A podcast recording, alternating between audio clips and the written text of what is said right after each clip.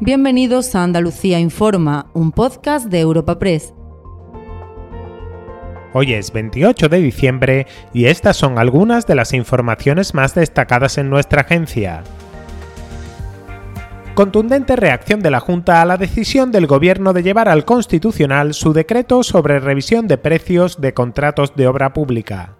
Un día después de que el Consejo de Ministros acordase recurrir esta medida ante el alto tribunal, el Ejecutivo de Juanma Moreno ha urgido la convocatoria de la Comisión Bilateral con el Estado para exigir que dé marcha atrás en una decisión que, según el consejero de Presidencia, Antonio Sanz, pondría en peligro miles de puestos de trabajo en Andalucía. Le queremos pedir al Gobierno de Sánchez que rectifique esa decisión de ayer. Vamos a pedir la reunión urgente de una comisión bilateral entre, comunidades entre la Comunidad Autónoma de Andalucía y el Estado para exigir una rectificación y pedir que se dé marcha atrás a un nuevo ataque a Andalucía que pone en peligro miles de empleos como consecuencia de este nuevo ataque del gobierno de Sánchez Andalucía.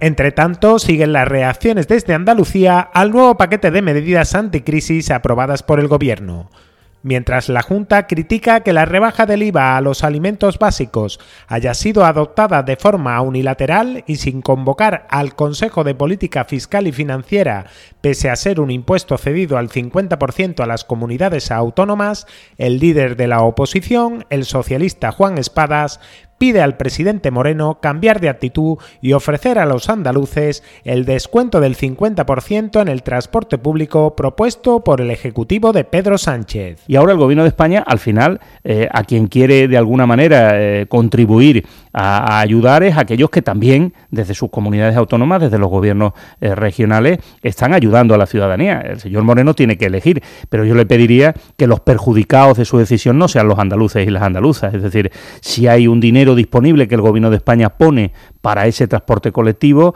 creo que es el momento de que el señor Moreno rectifique y ponga ese 20% para que podamos disfrutar de, igual que otras comunidades autónomas, de ese descuento. Y al cierre, las playas andaluzas empiezan en pleno invierno a preparar su puesta a punto para la próxima temporada.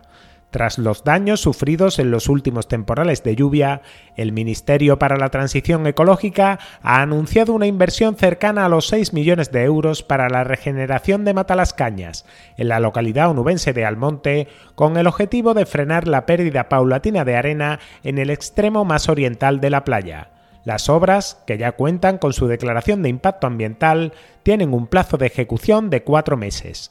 Manuela Parralo es la subdelegada del Gobierno en Huelva. Se trata eh, ni más ni menos pues de compensar los déficits que viene sufriendo de forma constante esta zona costera a causa de la propia dinámica del litoral, así como del fuerte oleaje que rompe con fuerza en ese punto de levante. Y según los técnicos, pues es la solución más indicada tras los diferentes estudios realizados.